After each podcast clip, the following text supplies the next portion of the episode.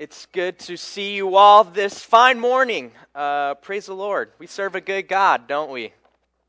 Amen. That's right. That's right. So here we are. Uh, we are in the third and final week of our series that we started entitled Relationship Status. Um, and so two weeks ago, uh, we talked about our relationship status with ourself. And we learned that it's commanded that we are to love ourselves. And now, for many of you, you may, you may struggle with loving yourself. And that's, that's a very real problem that many people have. But we have biblical reason for you to love yourself. One, you are part of God's very good creation. God said it himself that he built a very good creation, and you are a part of it. On top of that, you are the masterpiece to God's very good creation. You are the masterpiece of God's very good creation. It doesn't end there, though, either. You were created in God's image. You were created in the image of God who created the heavens and the earth. That is awesome. And on top of that, you are a child of God. You are a child of God. You have reason to love yourself. You have reason today and tomorrow and the rest of your days to love yourself. And last week, uh, we, we talked about our relationship with others. Now, this is the second greatest commandment in the whole Bible is to love others. And we learned that we're not only just supposed to, you know, kind of love others, but we, we, were, we learned that we are commanded to unconditionally love others. We are to unconditionally love others, which that means there's no circumstance in which we are to not love someone. In other words, you are to love everybody at all times. That is the second greatest commandment in the whole Bible. And this morning we're concluding our series, Relationship Status, and we're going to be talking about the single most important relationship in your life. And that relationship is your relationship with God. So we'll be talking about our relationship status with God this morning. And so to start off, uh, we'll go ahead to our theme passage. Does anybody remember which book our theme passage is found in? We, we've been using Genesis a lot, but Mark. Yes, absolutely. Mark, the theme passage for our series, Mark. So if you go ahead and have your Bibles, you can open up to Mark chapter 12. And again, we, we strongly encourage you all to bring your Bible so that you can open up into the scripture yourself and see what God had to say himself, uh, what these inspired words are from him. And so we see in Mark chapter 12, verses 28 through 34. And again, these Jews, they did not get along very well with Jesus. And these Jews, they're trying to stump Jesus with these tricky questions, but Jesus answered their questions at ease. And so another scribe came along, and out of the sincerity of his heart, he had a question for Jesus. And we see that question in verse 28. It reads And one of the scribes came up and heard them disputing with one another. And seeing that he answered them well, asked him, Which commandment is the most important of all? Jesus answered, The most important is, Hear, O Israel, the Lord our God, the Lord is one. And you shall love the Lord your God with all your heart and with all your soul and with all your mind and with all your strength. The second is this you shall love your neighbor as yourself. There's no other commandment greater than these. And the scribe said to him, You are right, teacher. You have truly said that he is one and there is no other besides him. And to love him with all the heart and with all the understanding and with all the strength and to love one's neighbor as oneself is much more than all whole burnt offerings and sacrifices. And when Jesus saw that he answered wisely, he said to him, You are not far from the kingdom of God. And after that, no one dared to ask him any more questions. So, again, what we see here is this scribe, this Jew, is asking Jesus, What is the single most important commandment in the whole Bible? And I've said this again before, but there are 613 commandments in the Old Testament.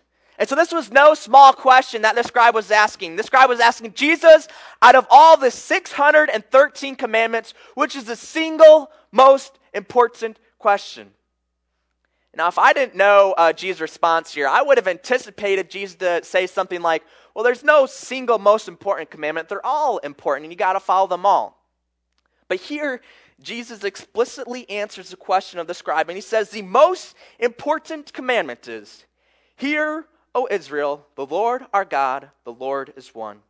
And you shall love the Lord your God with all your heart, and with all your soul, and with all your mind, and with all your strength. And he proceeded to give the second greatest commandment, which is to love your neighbor as yourself. And again, as we talked about last week, uh, the, the word for love in verse 31 and talking about our love for others is the word agape, which is an unconditional love. Now, there's many other different kinds of love. There's phileo, which is a brotherly love. There's storge, which is a natural affection. Eros, which is an erotic love. And agape, which is an unconditional love. And again, in verse 31, when it says, The second is this, you shall love your neighbor as yourself, that's the word there is agape, which means we are to have an unconditional love for others. So when we see here in verse 29 or in verse 30, when uh, Jesus says, You shall love the Lord your God. Which word is it? And you guessed it, it's agape. It's an unconditional love. We are to love God unconditionally. There's no circumstance in the world in which we are not to love God. In every single circumstance in the world, we are to love God, which means at all times, at all times, we are to love God. That's what it looks like to unconditionally love God. And Jesus gives us a better, a better picture as to what it looks like to love unconditionally. Love God unconditionally. He says you're to love God with all your heart, with all your soul, with all your mind, and with all your strength. And so, what exactly does it look like to love God with all of our heart, all of our soul, all of our mind, and all of our strength? When we think about loving God with our heart, that's having a personal relationship with God. That is having an emotional connection with God. Jesus started a new trend in the New Testament. In the Old Testament, they had uh, a, an, an, amount of respect for God and revere for Him, and they didn't really view Him as their Father. But Jesus started a new trend in the New Testament where He said, Pray like this Our Father in heaven. He taught the people to pray to God as if He is your Father because He is your Father. We can have that emotional connection with God as our heavenly Father, that perfect Father, that Father that will never leave or abandon us. That's how we can view God as our heavenly Father. We can have that emotional connection with God. That's what it looks like to love God with our heart. But Jesus didn't just say you're to love God with all your heart. He said you're to love God with all your heart and with all your soul. Now, ancient Greek mythologies has really messed with people's uh, interpretations of what our soul is. And now, Greek mythology started uh, thoughts and ideas that our soul is an eternal thing, and this eternal soul is dwelling in our bodies. But that's not the best biblical approach. Rather, our soul is a living being, it's, it's our whole being, it's who we are. We don't have a living soul, but we are a living soul. There, there's a careful distinction there. We, we don't have a living soul, but we are a living soul. It's who we are, it's our soul, it's our whole being. Instead of splitting a person into two or three parts like ancient Greek mythologies, a more biblical approach is seeing ourselves as a unified being or a unified soul. So when Jesus says to love God with all of your soul, he's saying you got to love God with all that you are.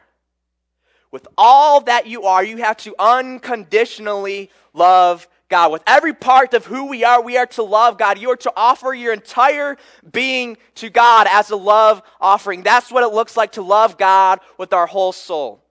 I think that pretty much uh, paints the whole picture. I think Jesus could have just said, Love God with all your soul. And I think that that would describe it sufficiently enough. But Jesus, he wanted to make sure they really got the point that you got to love God with all your heart, you got to love God with all your soul, but on top of that, you also have to love God with all of your mind.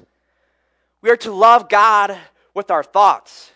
He's to be constantly on our mind. We are to be digging into His Scripture, digging into His Word, and learning more and more about Him on a daily basis. We need to be loving God with our mind, with our thoughts. He needs to be constantly be on our mind. We need to have those loving thoughts towards our God. That's what it looks like to love God with all of our mind. But Jesus didn't just stop at loving God with all your heart, with all your soul, and with all your mind. Jesus said you're to love God with all your heart, with all your soul, with all your mind, with all your strength. Here, when Jesus is talking about loving God with all your strength, uh, we, we can kind of view that as loving God with our actions, loving God with what we do. He's not saying when you're, when you're in that last rep of the bench press, that's when you need to love God with all your strength. No, he, he's more referring to uh, you need to love God with, with what you do, with your actions, with your physical stuff. So we're not only to love God with our inner being, but we're to love God on the outside. We're to love God through our actions, through what we do. We, people should be able to see that we love God by what we do, by our actions. And so we need to love Him through what we do.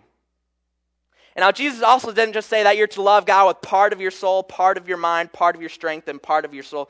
Jesus said that you are to love God with all that you are. You are to unconditionally love God with all that you are and all that you have. And now, again, we have to remember the context of what Jesus is talking about here. Jesus is answering the question to the scribe which is the most important commandment? Out of all the 613 commandments, which is the single most important? And Jesus responds with this. Now, Jesus didn't just make this commandment up. He, he quoted this strictly from the Old Testament. And we can see that in Deuteronomy chapter 6. If you have your Bibles, you can op- open up to Deuteronomy chapter 6. It's one of the five, first five books, one of the five books of the law Genesis, Exodus, Leviticus, Numbers, and Deuteronomy. Deuteronomy chapter 6. And we're going to be reading verses 4 through 9. And here Jesus quotes it directly from this passage, and we'll see that here in a second. So Moses is writing, and he says, Hear, O Israel, the Lord our God, the Lord is one. You shall love the Lord your God with all your heart, and with all your soul, and with all your might.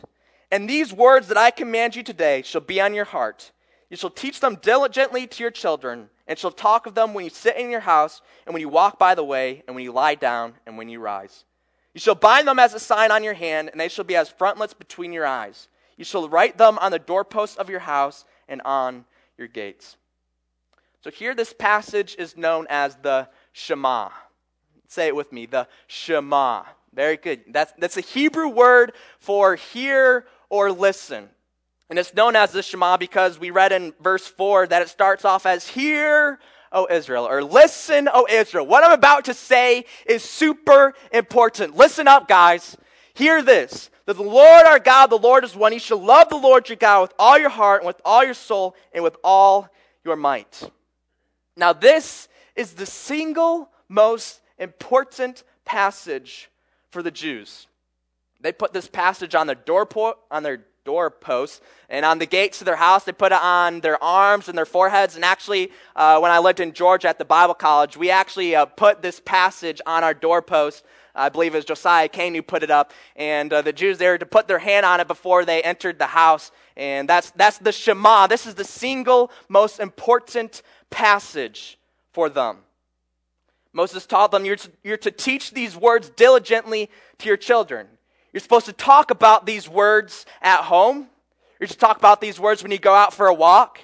You're to talk about these words when you lie down. And you're to talk about these words when you rise. In other words, you're to talk about these words and pretty much whatever you're doing. These words should constantly be on your mind, constantly be on your heart, and constantly be on, the, on your tongue.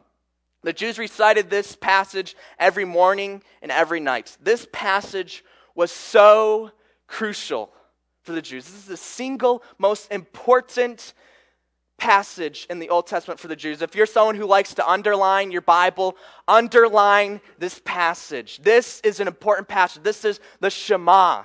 People talk about it all the time outside in Christian circles, the Shema. It's so important. Now, and it starts off by saying, Hear, O Israel, the Lord our God, the Lord is one. Now, this understanding of God being one was so crucial to the Jews. This is, what we're talking about in the uh, Tuesday morning ladies' Bible study. Uh, we're talking about uh, the doctrine of God being one.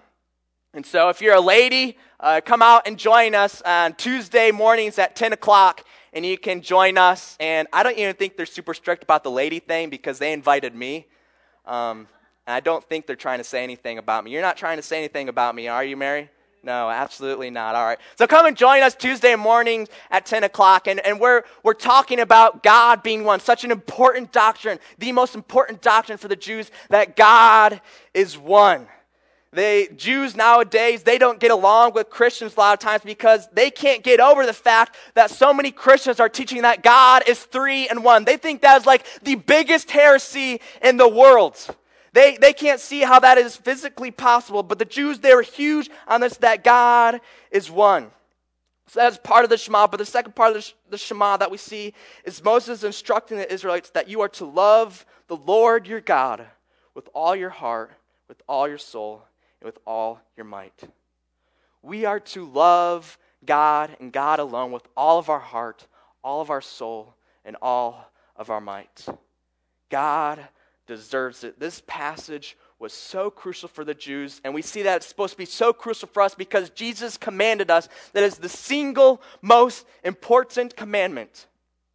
If you if you don't do anything else, if you don't do anything else, if you just love God with all your heart, with all your soul, with all your mind and all your strength, you're going to be on the right path. You're going to be doing good things. If you do nothing else but to love God with all your heart, with all your soul, with all your mind, and with all your strength, you are on the right track. You are doing good things. And so here we've established this morning that loving God is the single most important commandment in the whole Bible. Those are the words of Jesus himself. He says the most important commandment is to love God with all your heart, with all your soul, with all your mind, and all your strength. And so the question then becomes well, how, how do we love God? How, how do we develop that relationship with God? How are, how are we to initiate that relationship with God? And we see a, a tidbit in James. Uh, so you, if you have your Bibles, you can uh, open up to James near, near the end of your Bible. We'll just be reading one verse, so you can just look it up on the, the screen. Um, I forget what that was called, screen. I guess it's, it's a wall.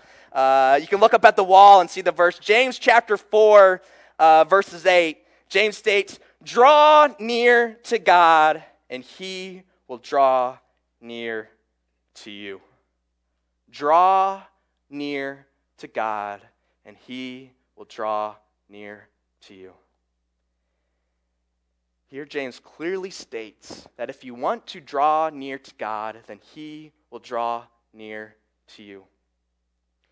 The only thing stopping you from having a relationship with God is you. The only thing stopping you from having a relationship with God is you. Because James states that if you draw near to God, if you, if you seek to develop that relationship with God, then God will draw near to you. You're the only thing stopping you from having a relationship with God. Now, many of you may think, God doesn't want a relationship with me. I'm, I'm this awful person. I do this, this, and this. And no way God wants a relationship with me. That is, that is so false. God wants you as you are. Come as you are. God wants you as you are. God sent his son to die on the cross for our sins while we were still yet sinners. Romans 5 8 states that Christ died for our sins while we were still sinners. God wanted to have a relationship with us while we were, while we were still dead in our sins. God wants a relationship with you. And the only thing stopping you from having a relationship with God is you. You need to initiate that relationship with God. You need to develop that relationship with God. You need to draw near to God because if you draw near to God, then God will draw near to you. And so now I looked up at a number of different sources online and how to develop a relationship with someone. And all these fancy intellectual people, they all had their own uh, unique ideas and how you best develop a relationship with someone else. But there was one similarity, whether it was explicit or implicit. There's one similarity between all these sources. And a similarity that all these sources had when talking about how to develop a relationship with others. They all went along the lines in saying that you have to spend time with those that you want to develop a relationship with us. That's not rocket science. We, we, can, we all understand that's common sense. If we want to develop a relationship with someone, then we have to spend time with them. And God is no different. God is no different. If you want to have a relationship with God, you need to be spending time with God on a daily basis. You need to be spending time with God on a daily basis if you want to have that relationship with God, and which you should because it's the most important commandment. And besides, who wouldn't want a relationship with the God who created all of this. I do. I want a relationship with the God who created all this. That gives me power. That gives me worth. And we're commanded to have that relationship. And so you need to be spending time with God. Now, there are two main ways in which we can spend time with God.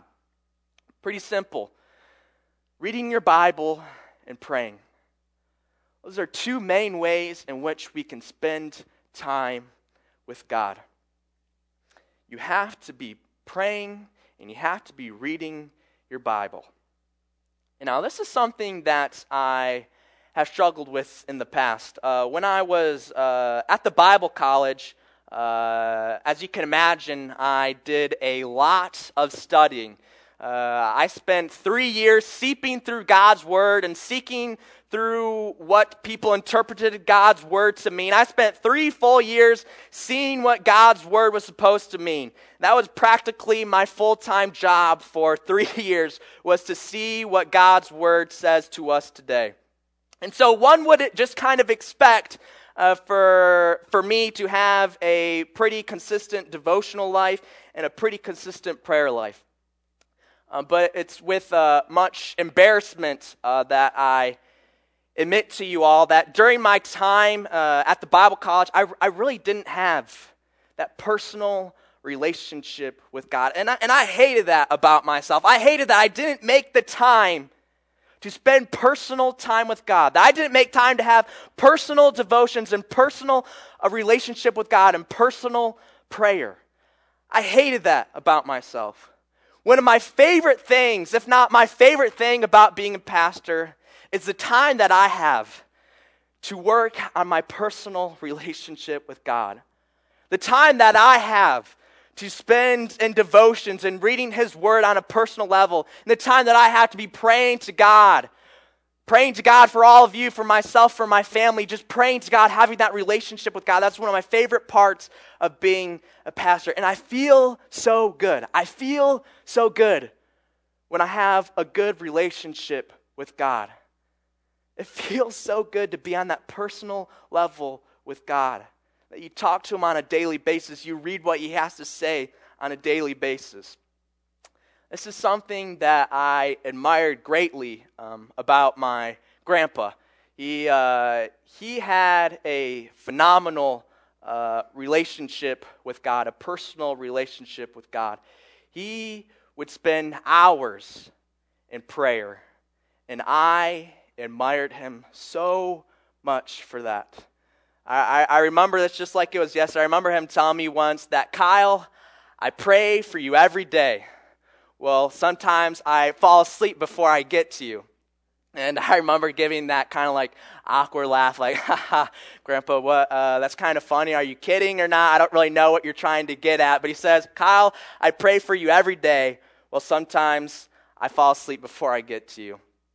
And it wasn't until after uh, my grandpa fell asleep in death that I was uh, going through his office, and um, he had a list of people that he prayed for. And this list of people was hundreds long. I think it was, it was close to 500 people that he prayed for. And I just searched through the list, and I saw my name on his list. I saw my name on the list of hundreds of different people that my grandpa prayed for. My grandpa had an outstanding personal relationship with God, and I admired him for that. That was one of my big, he was, he's probably my biggest role model in my life. And that was one of my biggest aspirations about him was that he had such a great personal relationship with God. He could spend hours in prayer to God. I would love to have a prayer life like that. To say that I could spend hours in prayer and, and I'm growing. I, I'm, not, I'm not where I want to be right now. I'm growing. I, I'm coming to God as I am, but God loves me so much that He doesn't want me to stay where I am. He wants me to continue to grow. And, and I'm growing and I'm getting there, but that is something that I just admired uh, my grandpa so much for was his personal prayer life, and he could spend hours and that was such a great thing, an example for all of us that we can uh, seek after. But it's, it's hard. It's hard. In our culture, it's hard to spend time with God. It's getting harder and harder day by day to make time to spend time with God. Our culture, our society offers us so much to do. People are being forced and expected to work more. People, people are being forced to work crazy hours nowadays. Kids, they're busy with school and sports and extracurricular activities. These extracurricular activities are taking over and they, they have to do so much stuff in their lives, their culture, our society. They offer them so much to do. There's so much that our society, our culture offers us that if we don't make a deliberate effort to seek that relationship with God, it's not going to happen. It's getting harder and harder day by day in our culture. Our culture is such a busy culture. You got to be doing this, this, and this. We're on such a tight timeline.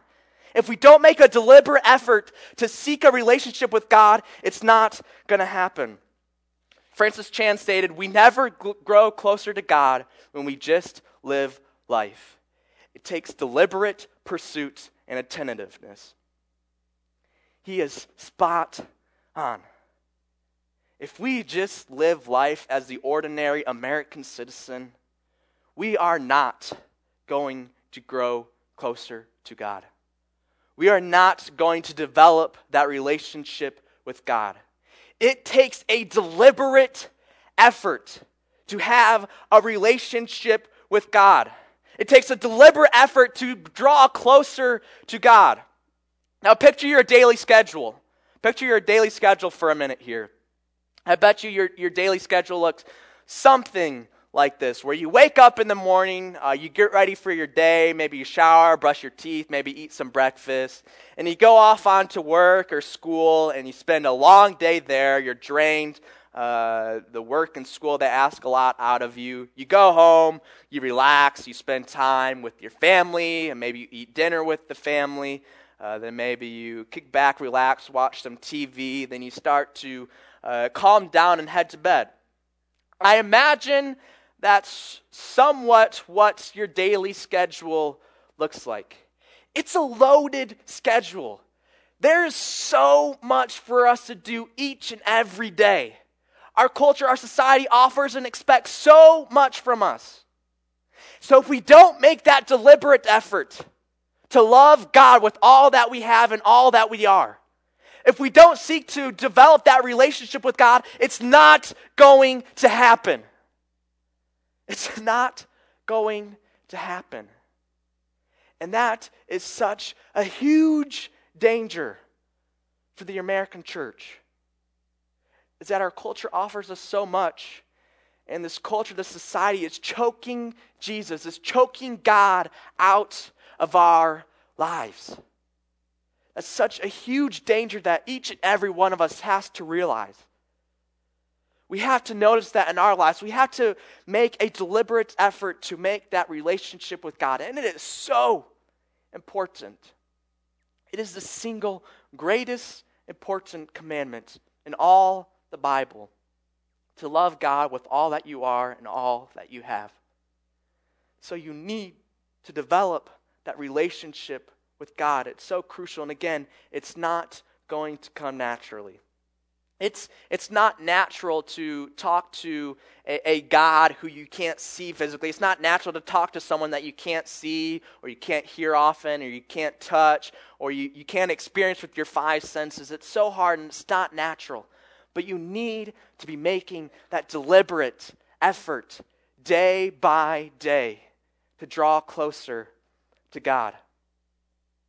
And so I want you to reflect on your relationship status with God. I want you to reflect on your daily schedule.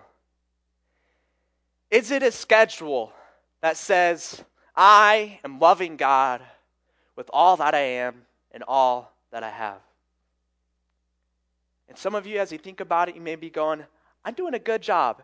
And pat yourself on the back if that's you, because some of you, I'm sure you are doing a great job. You are making a deliberate effort to seek after God and to draw closer to God.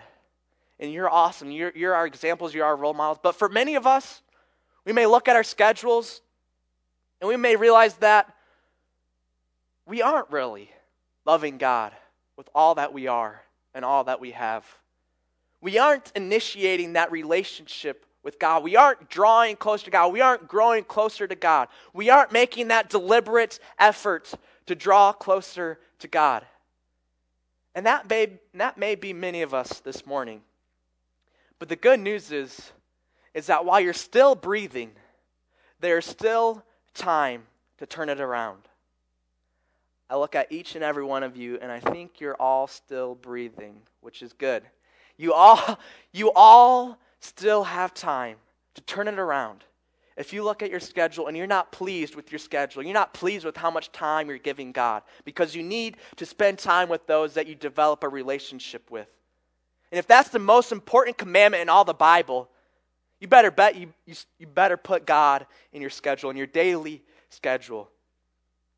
And so I challenge you this week. This is my challenge to you all this week that you take alone time each and every day, just one week. I'm just asking one week out of you to spend every day this week in prayer with God. And I'll take it easy on you guys. I say take five out of the seven days of this upcoming week and spend time reading your Bible.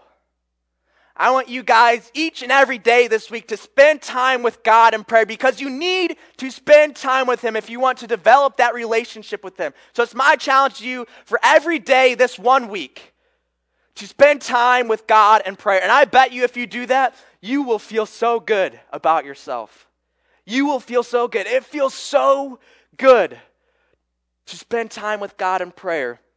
The second part of the challenge, I challenge you all to spend five days this week, five days, reading just at least one chapter a day, just at least one chapter of God's Word, of the Bible here. Just one chapter in five days. I'll give you two days off, but ideally seven days. But I challenge you five days of this upcoming week to spend time with God and reading His Word. That's what we're here for as a church. That's our purpose. We're here to grow closer together to God. That's our purpose here as a church to grow closer to God. And if you need help with that, reach out to us because that is our goal. That is our vision in our life, our vision as a church, as it is the single most important commandment in the whole Bible is to love God with all that you are and all that you have. Let's pray. Father God, uh, I just thank you uh, so much for being uh, a loving Father, a Father who cares about each and every one of us and each of our individual needs. Father, you are such an awesome, great, good God and Father. And please, God, let us not take for granted the huge blessing that we have in being able to read your words and being able to communicate with you on a one to one basis. And I just pray, it's my prayer this morning that we can each draw closer to you this upcoming week. And we love you. It's in Jesus' name that we pray. Amen.